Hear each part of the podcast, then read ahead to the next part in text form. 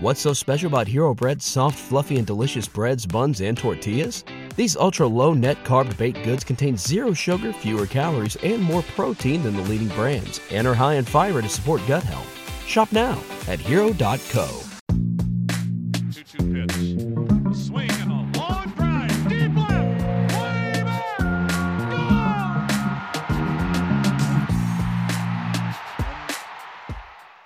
everybody, welcome to another Baseball America podcast. I'm Kyle Glaser, joined today by Josh Norris with the AAA National Championship game taking place on Tuesday. The minor league season, for all intents and purposes, is done. We've brought Josh in to kind of break down the best and worst of the 2019 minor league season for us. Josh, thank you so much for joining us. Big picture, when you look back on the 2019 minor league season, what stands out to you the most? I mean, obviously, the story was the baseballs. They were very interesting in AAA, and uh, everyone saw it from day one till close, and that was pretty much anybody could talk about at the big leagues and in the minor leagues. You know, the home run rate spike, the home run rates spiking out of control. Um, that was it all year long. Was just these baseballs are titleists, they're super balls, etc. I'm probably the only person who didn't have a super problem with it um, I like home runs, so I was okay seeing more of them when I went to Durham. Although I don't recall seeing like pop up home runs that everyone else did. Maybe that was just luck of the draw for me. Um, but that was the storyline of the minor league season. How do you think? It has to be the balls. It was really interesting for me. I made a habit of asking pretty much every scout I talked to what they thought about the balls and how they were assessing power now and it was really interesting seeing the differences of opinion. I had some scouts say, I love it because now I know what it's going to look like in the major leagues to a degree. I had other scouts say, I don't know what this means for what a guy's real power is. I'm just going to stick with what I put on them at double A. And I had others who just outright hated it, said it was a joke, said it was ruining the game. And it wasn't just old scouts saying that. Sometimes it was younger scouts too, uh, you know, highlighting players. Uh, an example would be Mike Yastrzemski, who we saw for Norfolk a few years back. Really good defender, good ball player. Power was not his game in any way, shape, or form. Went to the PCL this year with Sacramento and found a bunch of power. But then we saw it translate at the major league level too. He's hit 20 home runs playing in San Francisco. So I think even for some of the criticisms of it and how it was turning guys who had no power into power hitters – we saw some of them, not all, but some of them carry that into the majors. Um, so I do think there is some, you know, correlation to reality here. It wasn't just AAA is a video game and everyone's going to come crashing back to earth in the major leagues because they're using the same ball. Right. I mean, I wrote a story about it at some point this year saying, you know, how if you're a scout, do you grade power anymore? If you see a guy who has five power at double A, and you're going to bring him to AAA and he's going to get the Super Balls, do you uh, just leave it as a five? Do you give it a six? Do you add 10 home runs to his total? However, that corresponds to your internal grades, etc. And, you know, there was a lot of interesting factors about it. What quality of the contact he's making, uh, look at the distance on the home runs, look at the swing, etc. Uh, is he a, a launch angle guy to begin with? All that stuff and it, it's a it was a really interesting uh, article out there if you want to go onto our website and click on it but it's an adjustment that scouts had to make and i think they did make this year and probably will continue to make next year assuming they don't mess with the balls again. I also thought one of the interesting things you mentioned you know quality of contact making sure the home run is you know really going. It's not just a pop-up home run.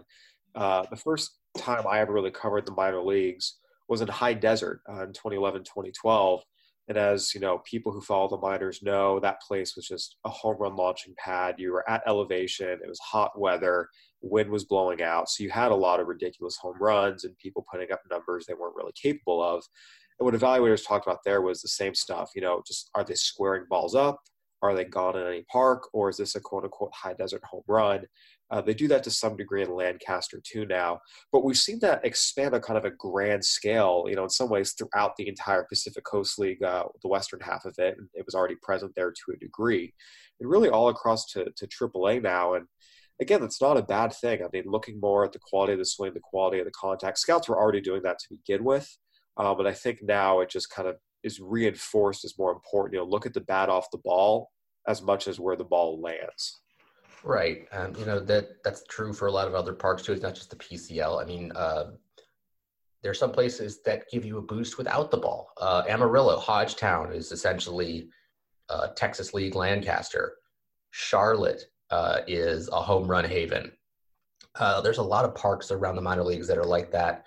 Uh, Asheville in the South Atlantic League is a home run hitter's dream. Everett in the Northwest League, I believe, had a pretty high park factor. So you had to take some other stuff into consideration to begin with. It wasn't just the balls, but the balls exacerbated it um, a little more than it had been in previous years. We've talked about how the balls affected hitters, how scouts evaluate hitters. How did they evaluate pitchers in your discussions with them? Because all of a sudden now, pitchers who were having, I, I know I just am putting together the Pacific Coast League top 20. I have pitchers with ERAs in the sixes that scouts love and think are going to be really good big leaguers. You know, I really didn't get into that side of it with the story, but I, would imagine they applied the same thing. You say if these if these pitchers are giving up pop up home runs, you might want to say, okay, this would be a normal fly ball in a real world, or you say, well, this is the the reality that they're going to deal with in the big leagues. Uh, they may not uh, their particular pitch package may not work in the big leagues if they're going to you know work up in the zone a lot with velocity that doesn't get by hitters bats then they may be in trouble.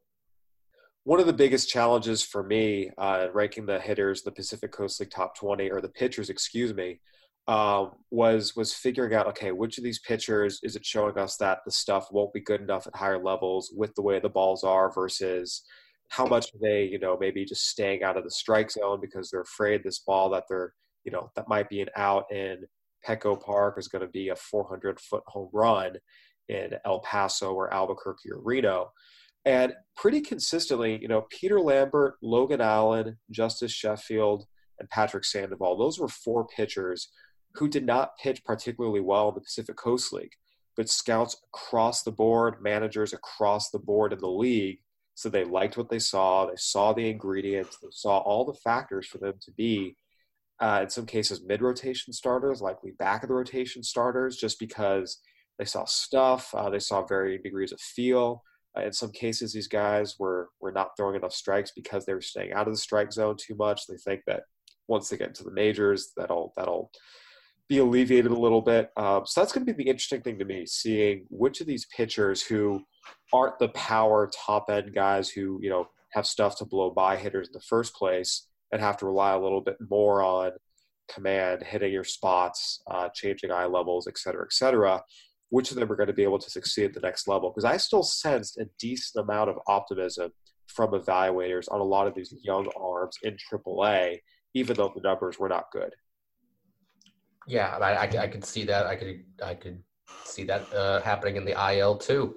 Um, I haven't really looked real hard at the IL, although I do have uh, a list here. I mean, there's guys like Mitch Keller, Kyle Wright, Brendan McKay, uh, Keegan Akin, pitchers like that, who uh, Bryse Wilson, who got enough love from scouts to uh, to instill enough confidence in our guys to to rank them as still potential big leaguers, despite having to deal with uh, the crazy baseballs in AAA. So we've talked about the overarching story of the year, players. You saw a lot of them this year at all levels of the minors. Uh, same here, coast to coast who for you was the top player you saw this year? Not the guy that's number one on the BA uh, top 100, though that may be your pick, but who was the guy this year that made you say wow or really, really made an impression on you? It's the guy that's number one on the BA top 100. Uh, it's Wander Franco. It's not even close. Um, the guy is a superstar waiting to happen. Maybe he, he could debut at the end of next year. I mean, dude had a 400 on base percentage as an 18 year old in the Florida State League. That's, you know, that's comic book stuff. That's absolutely absurd. I had some stat that I wish I could find, but I think he's one of like I think he's the only player in the minor leagues to have 20 more walks than strikeouts.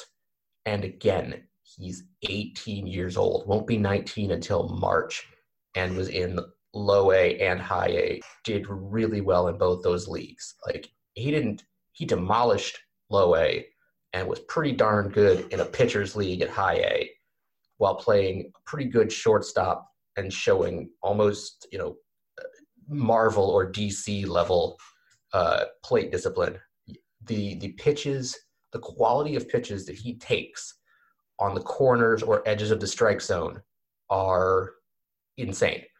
And the way he takes them, it, it almost looks like he's annoyed that these pitches are balls and they're not in the strike zone for him to do damage on. You're not. I I I, I keep getting um, amazed by the line of superstars we've had come through the minor leagues or potential superstars over the last couple of years.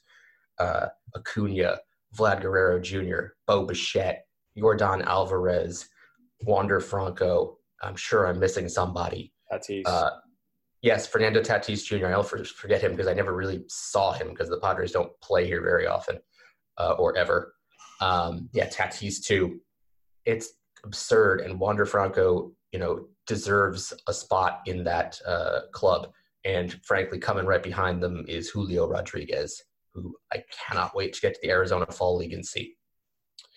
Yeah, you know, it's it's funny. I feel like I'm the guy. Oh, Luis Robert. Oh, yes, that is. Uh, I'll get to my point in a second. But Luis Robert, what did he show you this year? You saw him a good bit once he came up to Charlotte. Uh, you saw him here at the end of the season against Durham.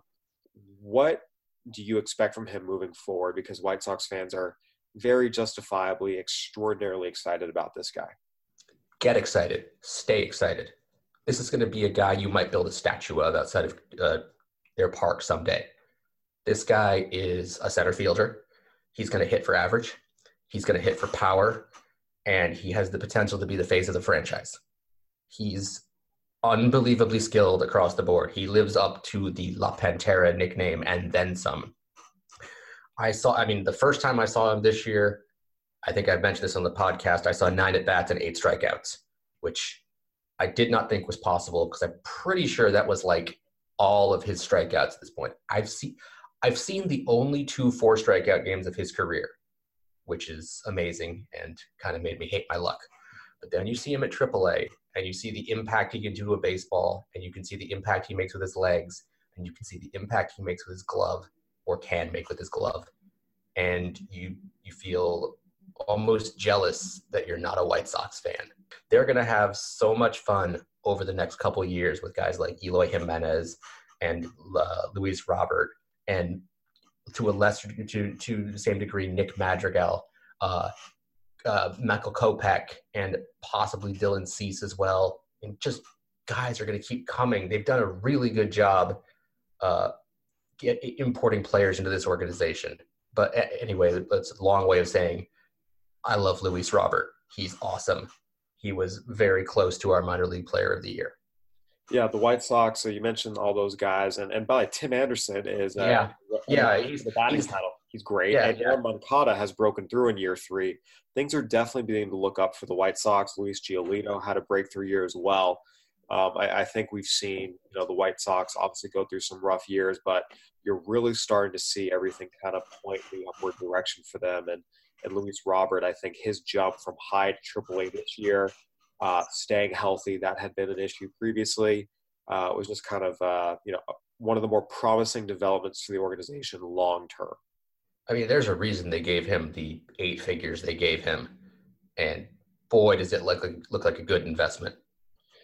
Yeah, you know what I was going to say earlier. It's funny. Whenever I show up to the park, Wander Franco doesn't play well. I, I, I must be the only guy in the world who, whenever I show up, Franco does not perform. It's kind of funny. So, Oh, But I- I mean, he's not certainly not jumped off the page when I've been there, but it's still the the fact that he's there, the fact that he's taking pitches where he's taking pitches, and the fact that he can, I, he still is doing damage uh, from both sides of the plate at that level.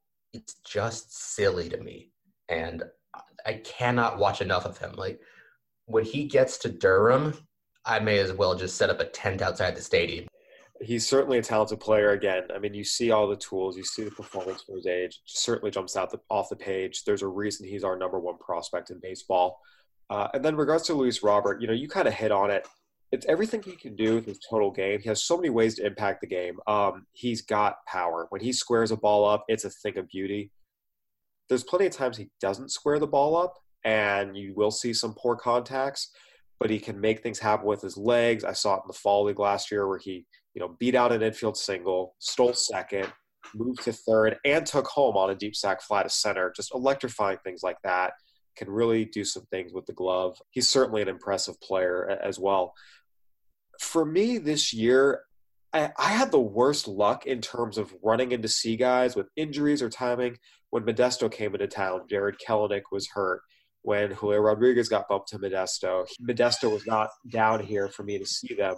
Um, I saw a lot of very good players this year, a lot of people who were certainly impressive. I didn't see anyone this year who made me go, you know, holy expletive like I did last year with Jo Adell or the year before with Ronald Acuna Jr. Uh, but I did see a lot of really, really good players, and that was just me and the schedule and just kind of the way everything fell. There are definitely some holy expletive players in the minors right now. Mackenzie Gore, I saw a couple of times, and you just love the polish. You know, he's someone that just he looks like he's mature beyond his years out there, has the four pitches, knows what to do with them. Again, like every young pitcher, the fastball command at sometimes, you know, isn't as sharp as you'd like it to be. The sharpness of the breaking balls can differ day to day, but that's true of guys in the majors. I mean, everything you would want to see from a 20 year old left hander, he has. Certainly impressive. Low key, calm demeanor, goes out, gets the job done. You look up, it's like, man, he just dominated them and made it look easy. I think the guy was most explosive for me might have been Luis Patino. I mean, you see that that kid's arm, and uh, you know it's been described as an angry fastball. That is the best way to describe it. That thing comes at you fast out of the hand. It's got some late, late life and explosiveness. Uh, I think he's the guy that, in some ways, makes you go like, "Whoa!" But again, there's other parts of his game to figure out. But again, he's 19. It's a huge arm. Um, I, I, think those are the two guys in some ways I would say were the best prospects I got to see in person this year. Uh, and then Jo Adell, only seeing him at the Futures game, he was the best player on the field. Uh, you know, turning around in a 100 mile an hour fastball for a single up the middle, uh, taking the pitches he was, making plays on defense you know, I put a lot of stock in being the best player on the field, and Jo Adell, you know, Fernando Tatis Jr. was the best player on the field at the Futures game a year ago, even though Taylor Trammell won MVP. This year, Jo Adell was the best player on the field in the Futures game. Um, I'll still take Wander, but uh, that's just because clearly I'm in love with Wander. Um, I, I, I had my first uh, holy expletive moment uh, on the first day of the season, as a matter of fact. Uh, I got off the plane from spring training and went to Peoria, and uh, one field was Mackenzie Gore, and the other field was Luis Patino. So that was a good day. Um, Mackenzie Gore was supernatural that day, and uh, Patino was pretty good pretty sure I got my 10,000 steps just going back and forth between fields one and two or whatever they were. Just which one is pitching now, which one is pitching now, who are they going to strike out next? That was a really fun moment early in spring training. I drove 11 hours to Trenton uh, to see Matt Manning and Casey Mize pitch. Um, uh, Matt Manning was pretty darn good. He wasn't perfect that day, but his stuff is really good. And he had the quietest uh, season for a 20 year old to lead the Eastern League in strikeouts that I've ever heard. I, I, feel like he, he needs more love. He's got, I'm looking at on the page here. He struck out 148 in 134 innings as a 20 or 21 year old in double A. That's pretty darn good. And then he got, and then you bring up that, that same rotation. I didn't get to see him. Uh, Justin Coleman did, and he was wowed. But Tarik Skubal, I mean, 83 strikeouts 49 in the third innings. Are you kidding me? That's, I mean, I'm sure people are calling the league offices to say that's a typo. That's got to be a typo, right? he just, he set fire to the Erie record books uh, in a short time. I wish he had qualified for, it might not even been 41, 49 in the third innings because he doesn't qualify for the Eastern League top 20, but he's going to rank pretty high in the Florida State League top 20. And then uh, one more uh, my favorite pop up guy this year, Joe Ryan, who um, he's you know, I don't think a whole lot of people knew his name coming into this year. Seventh rounder last year out of Cal State Stanislaus for the Rays. But you know, I looked up and I did some had some fun with the Fangraphs filters. He's the only guy I can find since 2006 who played above uh, rookie ball and pitched 100 or more innings with 13 or more strikeouts per nine and two or fewer walks per nine all season. That's unbelievable. And he does it on the strength of this crazy fastball that gets so much just carry through the top of the zone that people swing and miss on it a bunch of times. Like I saw him one day with the weirdest one of the weirdest games I've ever seen. Three innings, nine strikeouts, 72 pitches. Cal Stevenson fouled off a great many baseballs, as did uh, Alejandro Kirk, but he still got those nine strikeouts. And then the most amazing thing about him was I saw him twice that week. In the first game, he's throwing a cutter, and a real, true cutter, not something he's getting on the side of or getting throwing wrong. It's a cutter. The next outing, five days later, he's taken that cutter and adjusted and made it a true slider. Not a slutter, slider with distinct slider break. The, the guy learns quickly and has the aptitude to take these things into games quickly. He's got like four or five pitches. He's changed amazingly in the last 18 months since leaving Cal State Stanislaus. Uh, there's a story on the site that I wrote about him. Um, I think he has uh, maybe the highest ceiling of any under the radar guy in the minors right now. Yeah, he's definitely uh, impressive. And again, the background with him, uh, he was considered, you know, uh, potentially a second or third round pick coming out of Cal State Northridge. Had some injuries, transferred to Stanislaus, and uh, you know, kind of fell the senior sign there. But there is some track record here. This is someone who was on the radar at one point, uh, pitched in the Cape Cod League, and now we're starting to see you know everything kind of come to fruition with full health, what he can be. Um, you mentioned pop up arms. Uh, it wasn't really a pop up because he was a guy on the radar, but Josiah Gray, uh, who the Dodgers acquired from the Reds last year, that was someone that really impressed me in the sense of you know you knew he was someone to watch. Uh, but seeing him, you know, his ability to hold 95 into the seventh inning, the slider was breaking really well. The day I was there, he did not have his changeup. I've talked to other scouts who have seen uh, a 50 grade changeup at, at other starts.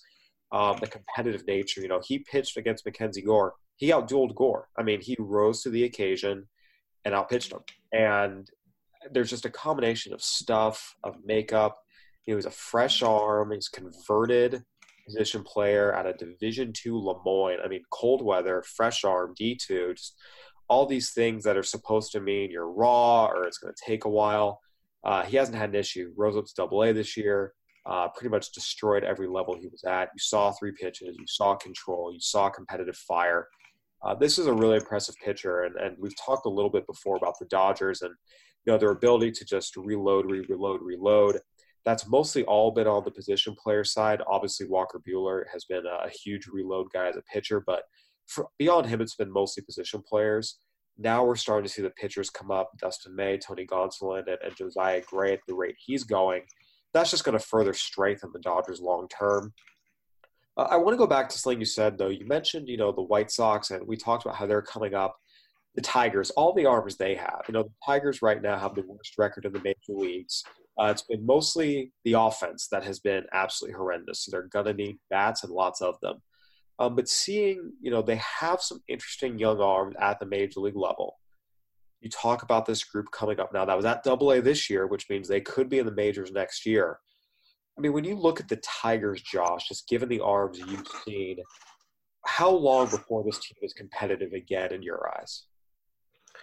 boy, um, it's going to be tough. Like I said, the White Sox are coming up just as fast, and they've got a more diverse blend of of talent on both sides of the ball. Uh, the Indians have two of the better hitters in the game, although they're about to, I think they're about to face some um, some issues themselves with guys getting expensive, if I'm correct.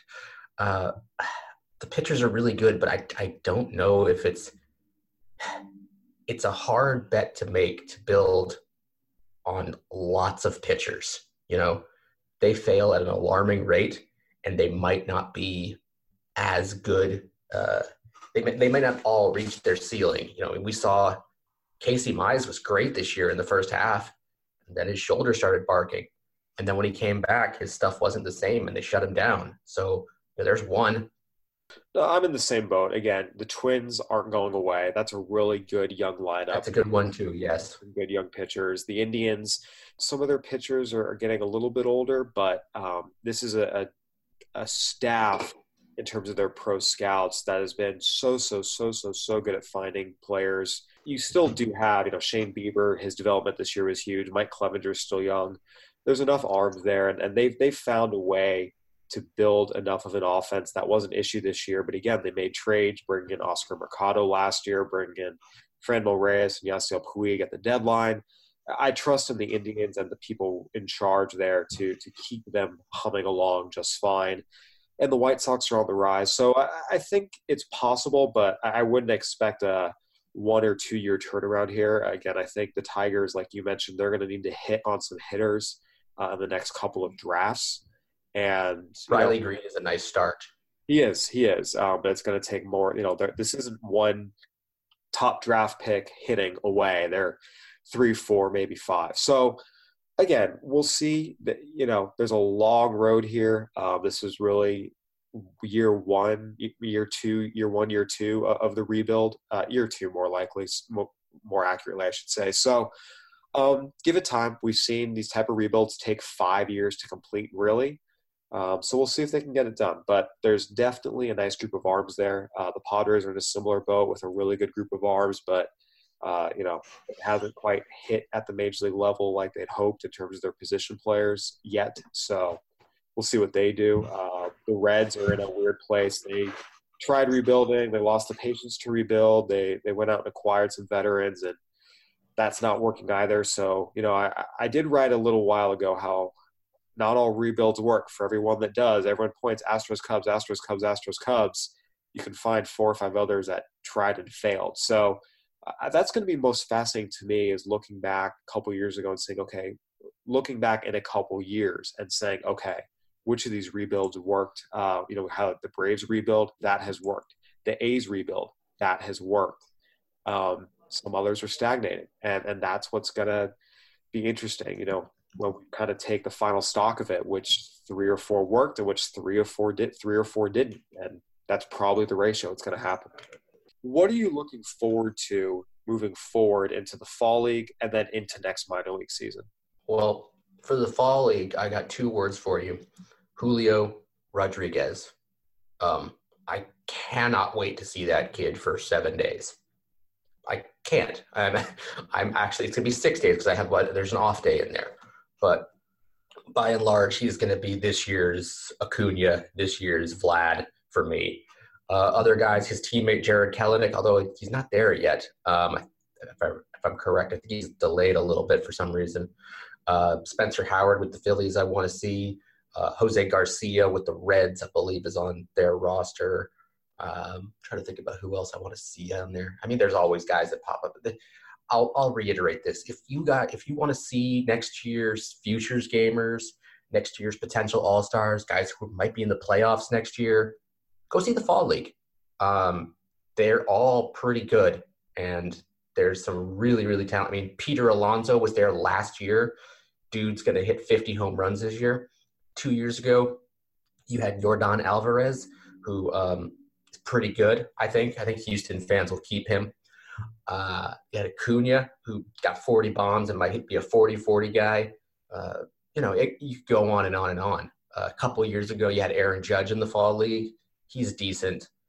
Uh, Vladdy Guerrero Jr. is pretty good as well. You know, there there are stars there who are being watched by crowds of hundreds, who will soon be watched by crowds of tens of thousands and on television by millions. If you if you go to the movies and you like the previews, go see the Major League Baseball previews in the Arizona Fall League. You know, coming soon to a stadium near you, and then you roll the footage, and it's Pete Alonso and Nate Pearson Vlad Guerrero Jr. and all these guys. It's the best time. Period. Well, that was certainly a great ad spot for the Arizona Fall League. I'm sure the check is in the mail, Yeah. but no, it's uh, it, it is a great time. I'll take direct deposit. it is a great time. Uh, really, no, I don't think anyone ever goes to the Fall League and goes, "Man, that stunk." Like it's it's a great atmosphere to watch baseball. A lot of talent on the field, very low key. Uh, it's just it's just a good time all around. Warm weather. It's always good to be back in Arizona. You know, I, I think for me, uh, what I'm going to be most interested to see moving into next year is we've seen a lot of our pitchers reach the top of the top 100 then get hurt and fall down. You know, I, I, talked about in a meeting earlier this year. I, I, call it the escalator, where guys are going up and then they're going down, and sometimes it feels like we're spinning in circles. Where hey, we're going to run up Forrest Whitley and Jesus Luzardo. and then they get hurt. We drop them down. We bring up new guys, and inevitably those new guys get hurt. We drop them down and bring up the next wave. Just we've seen the pitcher injuries just become so extreme. So I think for me, I'm just going to be continually interested to watch and see how the pitchers stay healthy in the coming years, what teams do to adjust that, because there's so much talent that just falls by the wayside. And, and there's a lot about pitcher usage, but uh, we're still seeing guys go down, even though they're being cautiously deployed. But I think that's going to be what I'm going to be watching most next year is all the guys that are currently the top pitchers on our list. You know, you mentioned Casey Mize already had a shoulder bark, but you know, how does Mackenzie Gore stay healthy? How does Nate Pearson stay healthy? They've had DL stints in the past too, although for more freak things than anything chronic. Um, and seeing if it's sustainable. Because if not, you know, I know we've joked about the office. We should just reserve the top 10 prospects for position players only and leave pitchers after that because the rate at which they bust, or, or I shouldn't say bust, you know, get hurt or injuries hamper them from ever reaching their ceilings is so high. That's what I'm going to want to watch moving into next year is the pitchers and then also how they deal with the AAA balls because at some point you have to face that level of competition to be successful in the majors. Sure. I mean, for kind of one point you made there, like when I do my fantasy minor league draft, I'm I no longer select pitchers. I'm done with it. Um, the last time I selected a pitcher, uh, I'm not going to say who it is. It went so poorly that this pitcher still has not pitched and will likely not pitch in the first term of the Trump administration. That I mean, that's a, it's a it's a weird way to mark time. But what I'm saying is, dude has not pitched in a while. You, Anderson Espinoza. That's the one. Yeah. Um, so I, I'm I'm gonna go hitters from here on out. Completely understandable. Well, Josh, thank you so much for joining us, and it was a blast covering the 2019 minor league season. This has been another edition of the Baseball America podcast. Uh, go ahead and give us a review on iTunes, Stitcher, whatever platform you're listening on. We'd love to hear from you. Make sure and check out baseballamerica.com right now. It's a great time to subscribe. League top 20s drop next week, followed by uh, the top 10s for each organization uh, in the magazine and online. Uh, you're going to have hundreds of scouting reports you can't get anywhere else. Uh, this is the time to subscribe to BA. For Josh Norris, I'm Kyle Glaser. Thank you for listening to another Baseball America podcast, everyone. Talk to you later.